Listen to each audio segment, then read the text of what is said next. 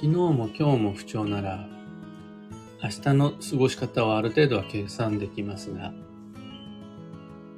今日不調かと思えば明日は急に好調。でもまた不調。となってくると、急に毎日の過ごし方が難しくなってきます。そういうのが土曜です。おはようございます。有限会社西企画西俊久です。文をデザインする手帳、有機暦を群馬県富岡市にて制作しています。有機暦は毎年9月の9日発売です。最新の2023年度版は現在販売中。放送内容欄のリンクをご確認ください。で、このラジオ、聞く暦では毎朝10分の暦レッスンをお届けしています。今朝は土曜の怖さは上下の落差というテーマでお話を。土曜期間中は運が不安定になって、良くも悪くも心身のエネルギーの浮きと沈みが激しくなります。心だけじゃなく、体も調子を維持するのが難しくなります。とまあ、その様を不安定、安定の反対で不安定と言ってるわけですが、その結果、いいことも悪いことも起こります。通常時では眠っているはずの欲望、感覚が刺激され、うずくし、いつもだったら起こらないようなことも起こる。感受性が鋭敏になったり、普段より体がよく動いたりして、予想外に頑張れてしまう場合もあるし、何もできなくなっちゃうという無気力状態もあるし、これが自分ではなくて自分の周囲の人に起こることで自分自身が振り回されてしまうということもあります。また、人に起こるものだけが土曜ではないので、ずっと停滞していた物事が急に動き始めるとか、使えなかったものが役立ち始めるとか、逆に愛用品が壊れてしまうとか、いろいろな展開が考えられます。この土曜の不安定感が良い方へ転ぶことを僕は土曜ミラクルと呼んで何気に毎日期待しています。そして土曜中におって思うようなポジティブな出来事があると、あ、これ土曜ミラクルだな。で、その、いかにも土曜っぽい出来事だなという意味で言っています。とはいえ土曜ミラクルばっかりが起こるのは土曜じゃなくて、土曜トラブルの方も多いから注意が必要です。多くの暦、またその読み、読み解き方の教科書には、土曜はやっぱりネガティブなものとして書いてあることが非常に多いんですが、実際、大元の最もプリミティブなもの、教科書を見れば、土曜とはトラブルじゃなくて不安定な季節の変わり目である。安定ではない。ここが基本中の基本です。それを前提にすると、土曜とは何をやってもうまくいかない強時期、運勢が悪い時ではないです。そこでは止まっていたことが動き始めるとか、動いていたことが止まる、などの解放感や一時停止感の両方が混在しています。で、そのどっちかに身を委ねてしまうと、次の日もそうとは限らないから注意が必要なんです。土曜中になんとなく動き始めた。なんとなくテンション上がってきた。よし、頑張ろう。その調子の波に合わせて必要以上に頑張りすぎてしまうと、次の日もそうとは限らない。土曜中に物事がとんどん拍子で進むからという理由で前のめりになってしまうと急に水を差されることもある。これで人の運が一気に乱れます。安定的なエネルギーによる安定的な流れとは異なって、不安定なエネルギーによる一時的な勢いっていうのは必ずそこに揺り戻しが生じます。そこでは落差ができるんですよね。この落差を土曜の悪影響とします。落差はない方がいいです。例えば、今日もうまくいかない、明日もうまくいかない、明後日もうまくいかない。そんな風にして、不調が連続し続いていれば、しあさってはじゃあどういう風に過ごそうか、その計画が立てられるわけです。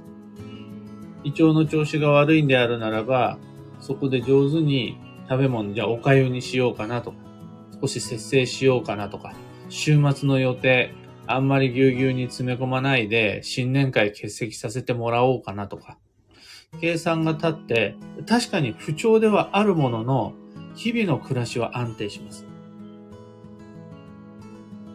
ところが、ずっと調子が悪かったんだけれど、急に調子が上がったってなった時は、今日の過ごし方と明日の過ごし方が大きく変わるわけです。自分だけじゃないです。それに付き合う周りの考え方も変わっていきます。あとは気温であるならば、今日も寒いし、明日も寒ければ、明後日の着るものは、じゃあダウンジャケットにしようで確定です。ところが、今日寒かったかと思えば、明日急に暖かくなる。かと思ったら、急にまた寒くなる。この気温の上下によって簡単に人の体調が崩れます。あのヒヒートショック現象って言うんでしたっけ？なんかお医者さんがすぐ名前を付けたがるものの一つとしてありますよね。何度以上の差が起こると人は自律神経が狂ってしまうみたいな、ああいうやつです。この暑いことや寒いこと、調子がいいことや悪いこと、その一つ一つを救って運がいい悪いって判断するんじゃないわけです。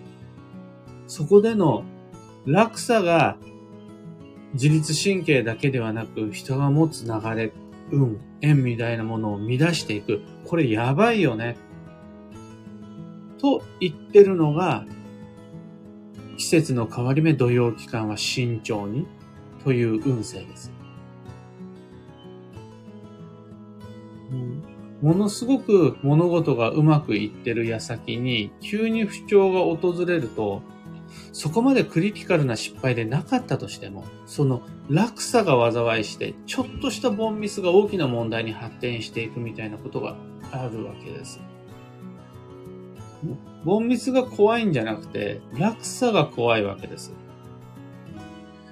例えば、あの、すごくいいデートができました。もうウキウキで帰ってきました。でも家に帰って鏡をふと見てみたら、あの、のぶとい鼻毛が一本出てた。これでめっちゃ、めちゃくちゃテンション下がるじゃないですか。だったら、まあまあのデートで終わった方が、そのちょっとしたショックも吸収できるんですが、こんなにうまくいってたのに、どうして最後に一本鼻毛っていう話になるわけです。このよりによって、どうしてって思っちゃうのは、そこに落差があるからです。で、この落差が自分も人も状況も物もいろんなものをいろんなものの調子を崩していきます。これ、裏を返すと、落差があるんだよなって分かってさえいれば、自分の過ごし方も人との向き合い方も、仕事の計画の立て方も今後のスケジュールの見方もだいぶ変わってきます。僕はその時に状況によって細かく過ごし方を変えるというのが苦手なので、もう全部まとめて慎重に、どんなこともあらゆる不安定を想定して、いつもよりゆっくりめにやればなんとかなる。いつもより速度を落として働き、いつもより速度を落としてゆっくり時間をかけて行動することができれば、多少の落差はなんとかなる。段差があったとしても、いつも通りのスピードで進まず、ゆっくり進めばなんとかなる。この慎重にという言葉、一つを必殺技として抱えて、毎日を過ごすようにしています。で、慎重に速度を落とす。落差をに気をつけながらゆっくり過ごすとは、怠け者のように急に速度を落とすんじゃないです。そこでほらまた落差できちゃうじゃないですか。いつも100のスピードで行っていたところを急に1に変えてしまうと、その落差がいかにも同様になっちゃいます。ほんのわずか、100だったものを99、99だったものを90に変えるだけで、十分に人の運は安定化していきます。これで土曜の最もリスクである落差にも対応できるので、土曜を感じたときは慎重に。慎重とは速度を落とすこと。それは急激に急ブレーキをかけることではなくて、いつもよりほんの少しだけゆっくり、外から見てる人には、あの人はゆっくりしたな、ゆっくりなったなってわからないほどに、ほんの少し減速するだけでも、十分慎重に落差に対処したことになるので、試しに、試しにやってみてください。試しに、コメントを打つときのスマホを操作する手、文字をタップする手を少しだけゆっくりする。これでも一気に文字が打ちやすくなったりとか、誤字脱字が減ったりする。例えばそのほんの少しのゆっくりを土曜の落差に対処するための必殺技として練習してみてください。今朝のお話はそんなところです。合点という方は、いいねのボタンお願いします。二つ告知があります。一つ目が有機暦ユーザーのためのオンラインサロン、運をデザインする暦ラボに関して。ラボは暦の知識を共有、交換するコミュニティです。どこかで誰かから押し付けられた吉祥に関する不安、疑問、心配、そういうのあったら一人で抱えず、ぜひラボで共有、解決、解消していきましょう。二つ目の告知が開運ドリルワークショップ2023に関して。開運ドリルはこれまでに170名の方が受講してくださいました。本当に嬉しいです。2023年2月3日までまだまだご視聴可能です。料金は2500円。豆まきを終えるまで12ヶ月の予定をきっちりデザインしまくりましょう。土曜中であったとしても、実行が先なら計画、予定、予約を練っていくのは全く問題なしです。サロンもドリルも詳細のリンク先は放送内容欄に貼り付けておきます。さて、今日という一日は2023年1月19日木曜日土曜牛の日です。冬の土曜3日目。この土曜牛の日であるということと、冬の土曜の3日目である。これを根拠にして、今日結構山場と考えます。まず土曜というのが、土曜入りからの連続3日間を穏やかに過ごすことができると、以降だいぶ過ごし方が楽になる。裏を返せば、この3日間が激しい落差になるので、ここ慎重にっていう考え方が一つ。それともう一つが、土曜牛の日に関して。土曜中の牛の日は、うなぎを食べるのにいいよっていう日では本来なくて、それは単なる手段で、どんな意味があるかというと、精でもつけないとやっていられないほど、特に土曜作用が強まるよ。これ、牛っていう土器の作用なんですけど、12日に一度やってくる牛の日が特に土器の作用が強まるので、土曜作用と重なって特に落差が激しくなりますよ。精をつけましょうね。慎重に行きましょうね。というのが元々の始まりです。というわけでこの土曜3日目と土曜牛の日、いずれも落差が大きくなる時なので、今日山場とし、いつも以上に穏やかに、優しく、丁寧に過ごしていきましょう。幸運のレシピは、イカの塩辛、海産物の発酵食品が基地という意味です。他にもパパッと思いつくイカの塩辛以外の発酵食品は、例えば、え魚の干物。これ、イカの塩辛と同じで微発酵してるんですよね、どちらも。この微発酵が味を良くする、より美味しくなるっていうんで、ただ直接食べるよりも干物にしたり塩辛にしたりするわけです。また、ナンプラー、魚醤のような発酵調味料も魚介を使っていれば発酵食品としてみなすし、意外なところでは鰹節。鰹節もまた海鮮の発酵食品になります。出汁を取った鰹出汁のおつゆを飲むとかでも OK です。今日のキーワードは、道理。人の道をわきまえる。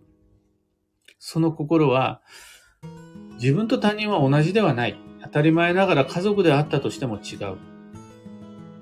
っていうのが前提だと思うんですが、ということは私とみんなは全員それぞれが一人一人違う。人の道をわきまえる、道理をわきまえるとは、すべての人との私との違いを完全に理解するっていうことじゃなくて、自分と人は違うんだよと、ただ意識することができていれば、それでわきまえられる。ので、あの、同じであれ、同じにしろと望まないし、操作しようとしない。これで大丈夫ですよ。職場でも、家庭でもそれで OK ですというのが道理です。以上、迷った時の目安としてご参考までに。ところで、聞く暦では、ツイッターにてご意見、ご質問募集中です。ハッシュタグをつけていただければもうこの際インスタグラムとかでも大丈夫です。知りたい占いの知識や今回の配信へのご感想など、ハッシュタグ、聞く暦をつけてのツイート、投稿をお待ちしています。巡回しに行きます。それでは、今日もできることをできるだけ、西企画西俊久でした。いってらっしゃい。